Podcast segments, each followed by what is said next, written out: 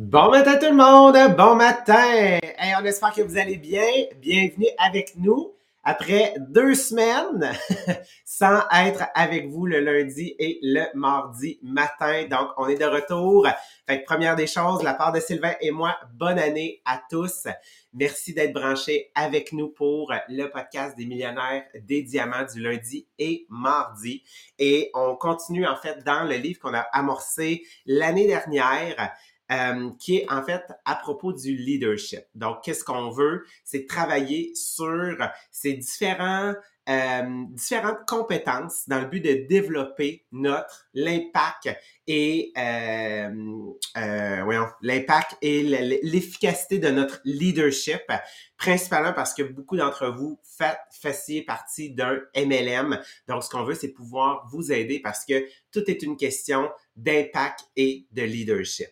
Donc, qu'est-ce qu'on fait? C'est qu'à travers le livre, on va couvrir 10 à 12 chapitres qui sont reliés à différentes euh, caractéristiques, composantes, compétences qu'on se doit de développer pour être un meilleur leader. Et aujourd'hui, on termine le chapitre 3 qui est en lien avec le caractère. Donc, qu'est-ce que le caractère? Comment est-ce qu'on peut le développer? Et quel va être l'impact? Donc, pour pouvoir nous aider à bien comprendre le sujet d'aujourd'hui, on va euh, parler en fait de comment est-ce que le caractère nous rend plus grands à l'intérieur que à l'extérieur. Donc, le caractère est vraiment une force interne qu'on se doit de travailler, de réfléchir. Et aujourd'hui, c'est ce qu'on va voir. On va comprendre sa logique, on va voir quels sont les impacts et comment est-ce qu'on peut le travailler. Euh, c'est plutôt, c'est plutôt Pluton, Pluton, Platon. En tout cas, je me souviens plus, genre, du j'essaie de le traduire en français. Plutôt, c'est pas genre le chien, genre, ça? Ouais, c'est ça. Bon, c'est Platon. Platon, c'est ça. Ok, je cherchais, genre, euh, parce qu'en anglais, c'est Plutarque. Là, j'étais comme, c'est quoi le nom en français? Donc, Platon, qui est un philosophe grec, et non Pluto, genre, qui est le chien, genre, de, de Mickey Mouse, ok? Donc, Platon a dit ce que nous accomplissons intérieurement va changer la réalité extérieure. Et c'est, c'est probablement pas la première fois que vous entendez euh, une, une phrase de ce sens-là. C'est quelque chose qu'on travaille, qu'on a travaillé dans plusieurs des livres quand on disait que les pensées intérieures créent notre monde extérieur. C'est le même principe Donc, ce que moi, je vais accomplir personnellement à l'intérieur de moi-même, le travail que je vais faire personnellement, va nécessairement donner des résultats dans le monde physique. Donc, on comprend que le caractère est bâti premièrement à l'intérieur de nous et qu'il va nécessairement se montrer à l'extérieur. Mais une des choses qui est importante de comprendre, c'est que le caractère interne, ok, donc cette force-là qu'on travaille à l'intérieur, c'est euh, une, en fait, c'est une logique inversée. Donc, c'est euh, un peu, on pourrait dire, contre-intuitif, dans le sens que pour pouvoir recevoir, il va falloir donner en premier. Donc, il faut que je sois toujours capable de donner sans nécessairement attendre en retour. Alors que des fois, les gens disent, ouais, mais ça, ça m'est dû. Non, non, non, non, non. Toi, qu'est-ce que tu as donné pour pouvoir, en fait, un jour recevoir en centuple?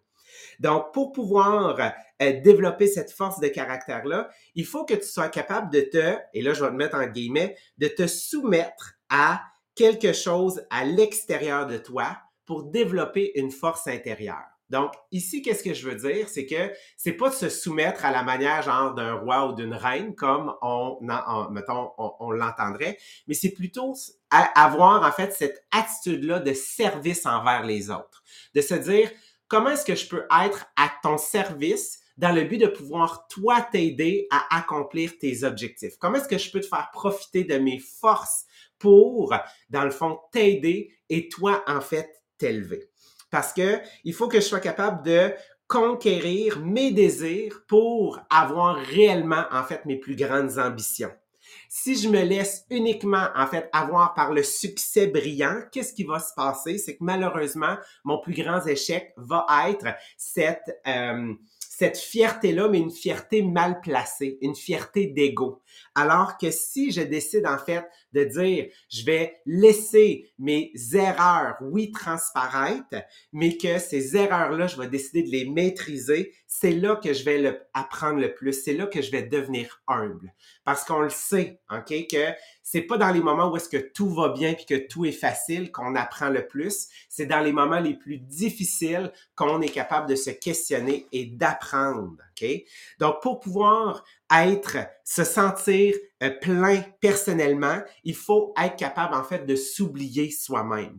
Pour être capable de se trouver, il faut être capable de se perdre, de se laisser en fait euh, tomber, je pourrais dire dans le fond, euh, en background pour laisser la place à d'autres personnes. Parce qu'on dit souvent que c'est quand j'aide quelqu'un à atteindre le sommet que moi aussi je vais me sentir beaucoup plus proche en fait du sommet, que moi je vais en être davantage plus proche aussi.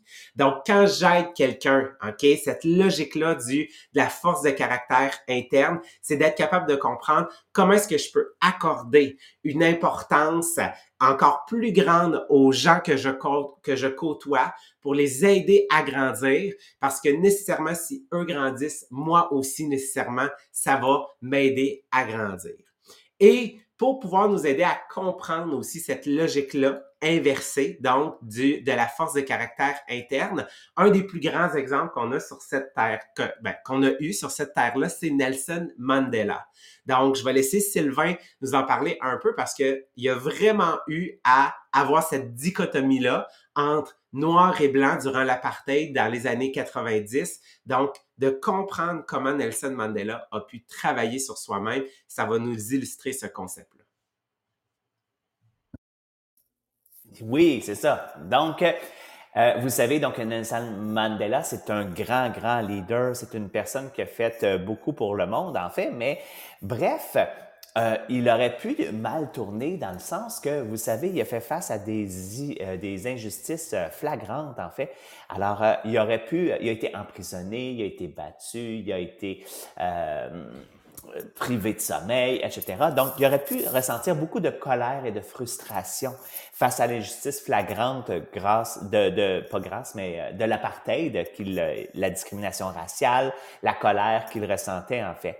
Euh, il aurait pu aussi se sentir euh, seul et tout ça, mais c'est, tous ces moments-là ont fait que il a réfléchi, puis dans le fond, il a écouté sa propre voix. Donc, c'est sûr que j'imagine dans l'environnement où il était, donc il devait avoir de la rage, de l'injustice. Les gens voulaient peut-être se venger, mais lui, il a pris plutôt écouté sa voix intérieure, puis il a dit, écoutez, il va falloir faire la paix avec notre passé, il va falloir faire la réconciliation. Alors quand il est sorti euh, de prison, vous savez, il est devenu donc président de son pays et euh, il a travaillé donc à la réconciliation. Donc il y aurait eu toutes sortes de bonnes raisons de de, continuer peut-être ces injustices-là puis de se battre contre le système, mais il a plutôt donc embrassé donc sa, sa voix intérieure pour être un agent de changement et faire la paix donc dans son pays et ailleurs dans le monde.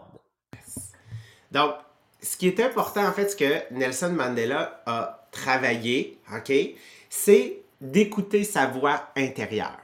Et lorsque euh, lorsqu'on décide d'écouter sa voix intérieure pour développer sa force de caractère, c'est que lorsqu'on fait une erreur ou lorsque on arrive dans une situation, ok, qui peut venir chercher nos émotions, ok, on a un contrôle à exercer. Qu'est-ce qui est merveilleux, c'est que quand on décide d'écouter notre voix intérieure, euh, on est capable en fait de se dire, ok, là, avant que je décide d'émettre ma réaction externe, qu'est-ce que je peux faire? Qu'est-ce que je peux réfléchir? Qu'est-ce que je peux travailler? OK? Comment est-ce que ça peut être une occasion pour moi, OK, de vraiment focuser sur mon caractère dans le but, en fait, de euh, aider les gens autour de moi? Versus si, exemple, on décide d'écouter notre voix extérieure qui est à propos de notre caractère extérieur, qu'est-ce qui va se passer? C'est que cette voix-là, elle, elle va toujours t'encourager à travailler sur ton apparence, sur l'image que tu projettes. Et qu'est-ce qui va se passer? C'est que malheureusement, ça va être deux personnes. Tu vas avoir la personne interne et tu vas avoir la personne externe, ce que tu projettes. Donc, malheureusement, cette image-là que tu vas bâtir de toi-même à l'extérieur ne sera pas l'image qui va refléter réellement la personne que tu es. Donc, ça va créer une dichotomie. Donc, souvent, ce que tu dis et ce que tu fais ne seront pas, en fait, ça matchera pas. Donc, on le sait, ça, c'est un des très grands dangers, OK, pour un leader, c'est de tomber dans cette euh, d'écouter cette voix-là extérieure. Donc, qu'est-ce qui se passe? C'est que si un leader décide d'écouter cette voix-là, de toujours faire paraître qu'il est en force, il est en contrôle, il a jamais peur et il bâtit une fausseté, une fausse image, euh, une fausse euh, ben, image, identité de lui-même, on le sait, c'est quelque chose qu'il faut faire attention, surtout maintenant qu'on est de plus en plus sur les réseaux sociaux. Parce ce qui va se passer, c'est que ces leaders-là, malheureusement, leur authenticité, OK, en est affectée. Malheureusement, leur intégrité en est affectée. Et ces gens-là, souvent, deviennent des gens qui ne sont plus des étudiants, mais qui pensent tout savoir. Donc, malheureusement, ça fait en sorte qu'ils ne pourront pas, OK, se remettre à se re-questionner et travailler sur leur caractère interne parce qu'ils ont décidé de laisser toute la place à cette image-là, OK, qu'ils doivent projeter. Et souvent, en fait, on va projeter une image de qu'est-ce qu'on croit que la société attend de nous. Mais ça vient vraiment, en fait, débalancer toute la personne et c'est ce qui fait en sorte que on ne peut pas être humble. Et être humble, c'est une des caractéristiques extrêmement importantes d'un leader, c'est de se dire, OK, je dois faire attention et je dois me mettre à écouter davantage ma voix interne pour travailler mon caractère parce que c'est uniquement à ce moment-là que je vais pouvoir être humble et c'est quand je suis humble que je suis capable d'accepter les forces des autres sans me sentir en fait euh, affecté ou me sentir diminué par eux et comprendre qu'en réalité, ils peuvent tout simplement m'aider. Et d'écouter cette voix-là, c'est un travail, OK? Puis Sylvain un bel exemple, en fait, de quand il était enseignant, de qu'est-ce qui l'a amené à écouter, en fait, sa voix intérieure pour donner le meilleur de lui-même, en fait, à ses élèves. Exactement. Donc, euh, Jean-Philippe, pour moi, tu sais, donc quand on, on, on, travaille dans un domaine, par exemple, de l'enseignement et tout ça, on a nos valeurs qui sont profondes, en fait. Puis une de mes valeurs, moi, c'était donner le goût de lire et d'écrire aux élèves. Donc, j'avais des élèves de première année, donc c'est le début, en fait. Alors, c'est sûr que moi, c'était l'excitation, je voulais qu'il y ait l'excitation de venir le matin à l'école.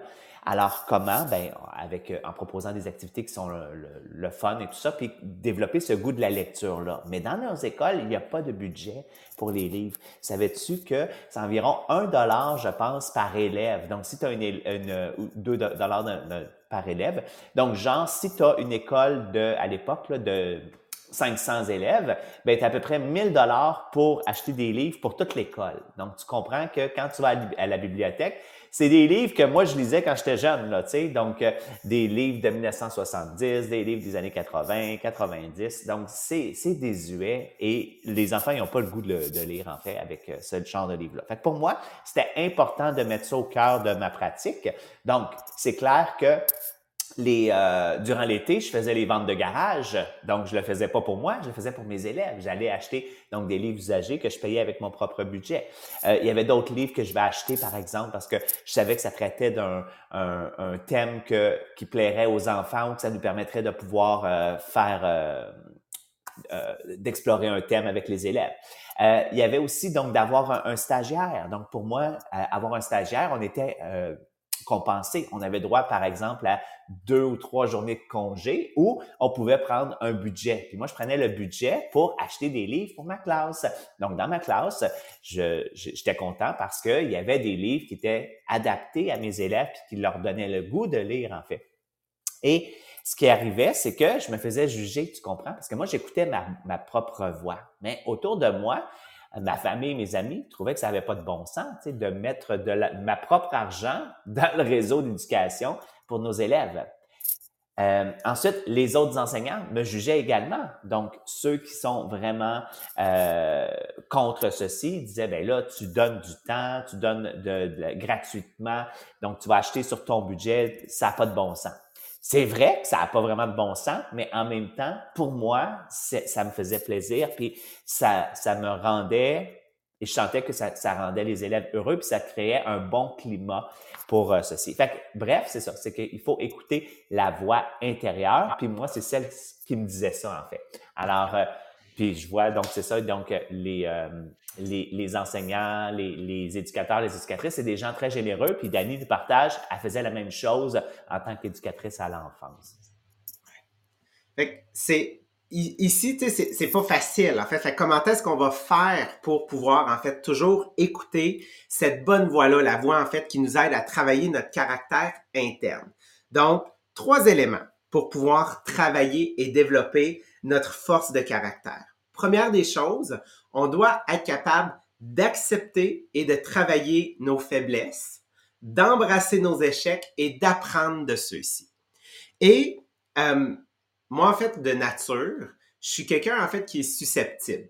OK? J'ai toujours, en fait, de où est-ce que ça vient? Ça vient d'un manque de confiance, ça, vient euh, du fait, en fait, que euh, tu, tu, tu, tu, de la comparaison avec les, les gens autour de toi.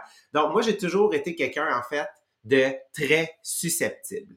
Et tant et aussi longtemps que tu n'acceptes pas, ça t'empêche en fait d'atteindre un niveau supérieur. Ça t'empêche de progresser dans des positions, dans des travails et ça te bloque aussi personnellement dans plusieurs relations. Donc, moi, une des choses que j'ai appris à travailler en faisant partie d'un MLM, donc ça fait huit ans que je suis là-dedans, donc j'ai commencé à accepter cette faiblesse-là que j'avais. Donc, de comprendre, OK, susceptible de où est-ce que ça vient. Donc, comment est-ce que j'ai réussi à le travailler? C'est un, je me suis mis à poser beaucoup plus de questions. Donc, quand il y a quelqu'un qui me disait quelque chose, au lieu de le prendre personnel, au lieu de péter ma coche, au lieu de laisser mes émotions m'emporter, ben, je posais la question. Genre, encore aujourd'hui, tu sais, euh, surtout par texto, surtout par message, des fois, il y a beaucoup d'interprétations qui peuvent se faire. Fait je pose la question. Qu'est-ce que tu veux dire par ça? Comment tu l'interprètes, tu le dis avec quel ton. Donc, j'ai cette tendance-là maintenant à poser les questions parce que on le sait, naturel va toujours revenir au galop. Donc, d'être capable de poser les questions, ça m'a vraiment aidé de comprendre que c'est pas une attaque personnelle, mais que les gens le font toujours dans le but de pouvoir m'aider à m'élever. Donc, quand on décide d'accepter ça, c'est ce qui a fait en sorte que moi, dans les dernières années, j'ai extrêmement grandi parce que j'ai décidé d'accepter cette faiblesse-là, puis de comprendre que quand les gens me disent quelque chose, c'est qu'ils m'attaquent pas personnellement, c'est que ils, veulent comprendre mon comportement et ils veulent en fait ouvrir une discussion. Donc, j'ai décidé de changer mon point de vue et non de le voir toujours comme étant un attaque. Parce que si j'avais laissé cette faiblesse-là, euh, m'emporter et de décider de pas travailler dessus, ben j'aurais pu en arriver au fait que je pense que tout le monde conspire contre moi là, tu sais que ils me regardent, sont en train de rire de moi, sont en train genre de me juger, qui sont ben, alors qu'en réalité les gens on pense à chacun d'entre nous parce que l'être humain est conçu comme ça. Donc c'est d'être c'est très important de pouvoir reconnaître ces faiblesses-là, parce que quand on reconnaît ces faiblesses-là, c'est qu'on est capable aussi de laisser rentrer des gens dans notre vie qui vont euh, être là sans en fait se sentir, euh, euh se sentir, mon Dieu, je sais pas comment le dire, c'est quoi le mot? Affect, pas affecté là, mais ah, j'ai pas le mot. Bref.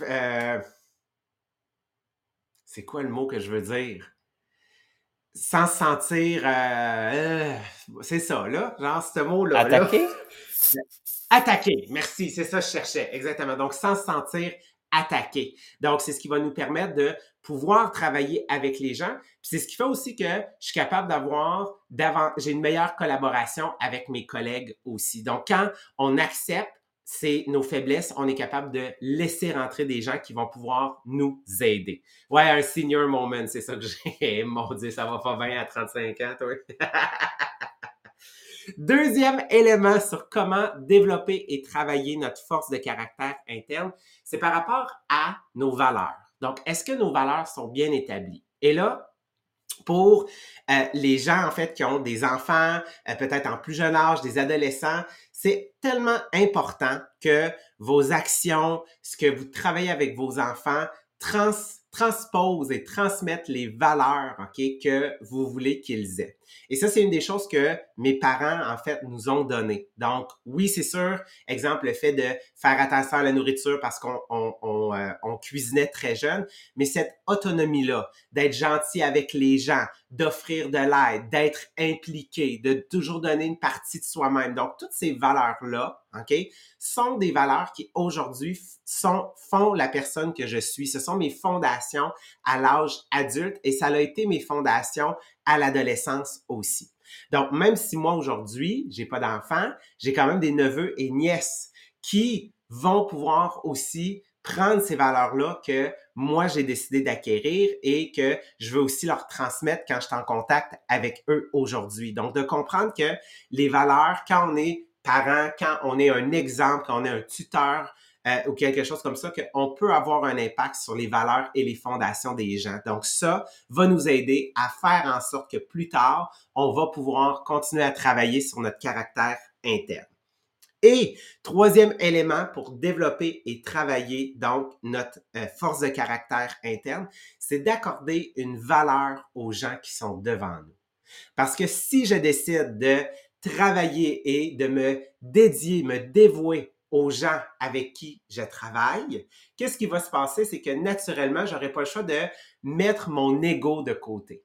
Et quand je mets mon ego de côté et que je me laisse, en fait, euh, embarquer dans cette aventure-là d'aider et d'élever quelqu'un, naturellement, qu'est-ce qui va se passer? C'est que moi aussi, je vais grandir. Encore une fois, quand on aide quelqu'un à atteindre le sommet, on se retrouve beaucoup plus proche du sommet, nous autres aussi. Donc, de se décentrer de sa personne et de comprendre comment, en aidant une personne, naturellement, moi aussi, en fait, ça va m'aider personnellement ou dans mes objectifs. Oui, Sylvain, vas-y. Non, non, non. OK, c'était démuté, j'ai comme oh, il va sûrement rajouter quelque chose. Donc, OK, c'est bon, je continue. Donc, ça, c'est les trois manières de pouvoir développer votre caractère interne. Quel va être le résultat? OK? Parce que oui, si je travaille sur mon caractère interne, il, il va y avoir un résultat nécessairement. Le premier des résultats que vous allez voir, première des choses, ça va être votre respect envers vous-même. OK? Donc, cette forme de respect-là, comment est-ce qu'elle va se traduire? C'est qu'elle va se traduire, OK, par le fait que vous faites les bons choix et non les choix en fonction des influences externes dans le but de plaire aux autres.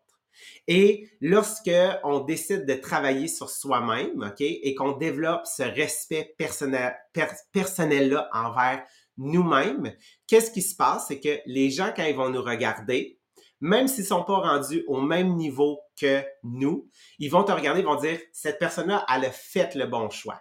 Ça m'a fâché sur le coup, mais c'était la bonne décision à prendre. Donc, qu'est-ce qui se passe? C'est que ce sentiment-là de confiance, OK? Donc, que tu vas pouvoir lui donner une confiance et que les gens vont t'accorder une grande confiance parce qu'ils savent que tu as fait l'action dans l'intérêt du plus grand nombre et non uniquement dans un intérêt personnel ou dans le but de plaire à seulement une minorité.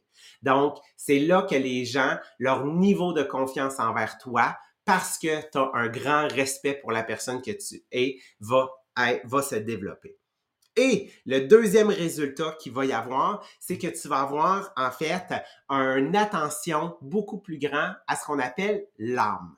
Donc l'âme, qu'est-ce que c'est? C'est composé de trois éléments. C'est composé de tes désirs, qui sont tes intentions.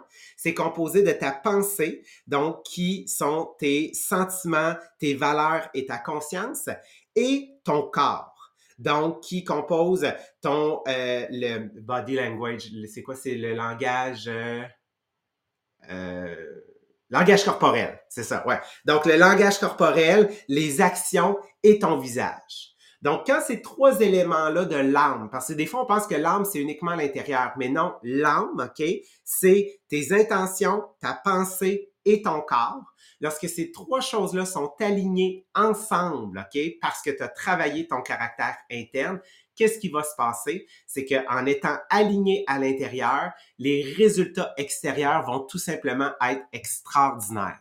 Parce que c'est impossible de pouvoir changer les résultats extérieurs si malheureusement je ne suis pas aligné à l'intérieur avec ces trois éléments-là. Donc oui, travailler son intérieur va toujours avoir un impact visuel sur l'extérieur et pour les bonnes raisons et non uniquement basé en fait sur l'apparence.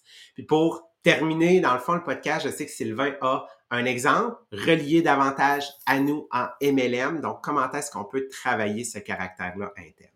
Ouais, juste avant que tu de partager cet exemple-là, ça me rappelait donc mes années d'université justement où euh, une enseignante de, de l'université dans le fond qui nous coachait, qui était mon, mon maître de stage, me faisait toujours penser à ça. Elle disait, tu sais, faut que dans, dans ta classe, que quand tes, euh, tes, tes, maîtres euh, avec tes élèves et tout ça, il y a des fois, tu vas agir puis que tu vas te sentir tout croche. Tu, sais, tu vas sentir que tu penches plus à gauche et tu n'es pas aligné, comme tu dis, euh, mind, body and soul. Tu sais. Donc, elle dit, il va arriver des journées que tu vas te sentir comme ça, puis elle dit, tu peux le dire à, à mettons, si tu as pris une mauvaise décision à un élève, tout ça. Donc, tu sais, tu peux lui expliquer que tu tu te sens pas aligné justement avec euh, ce que tu aurais dû vraiment faire, en fait.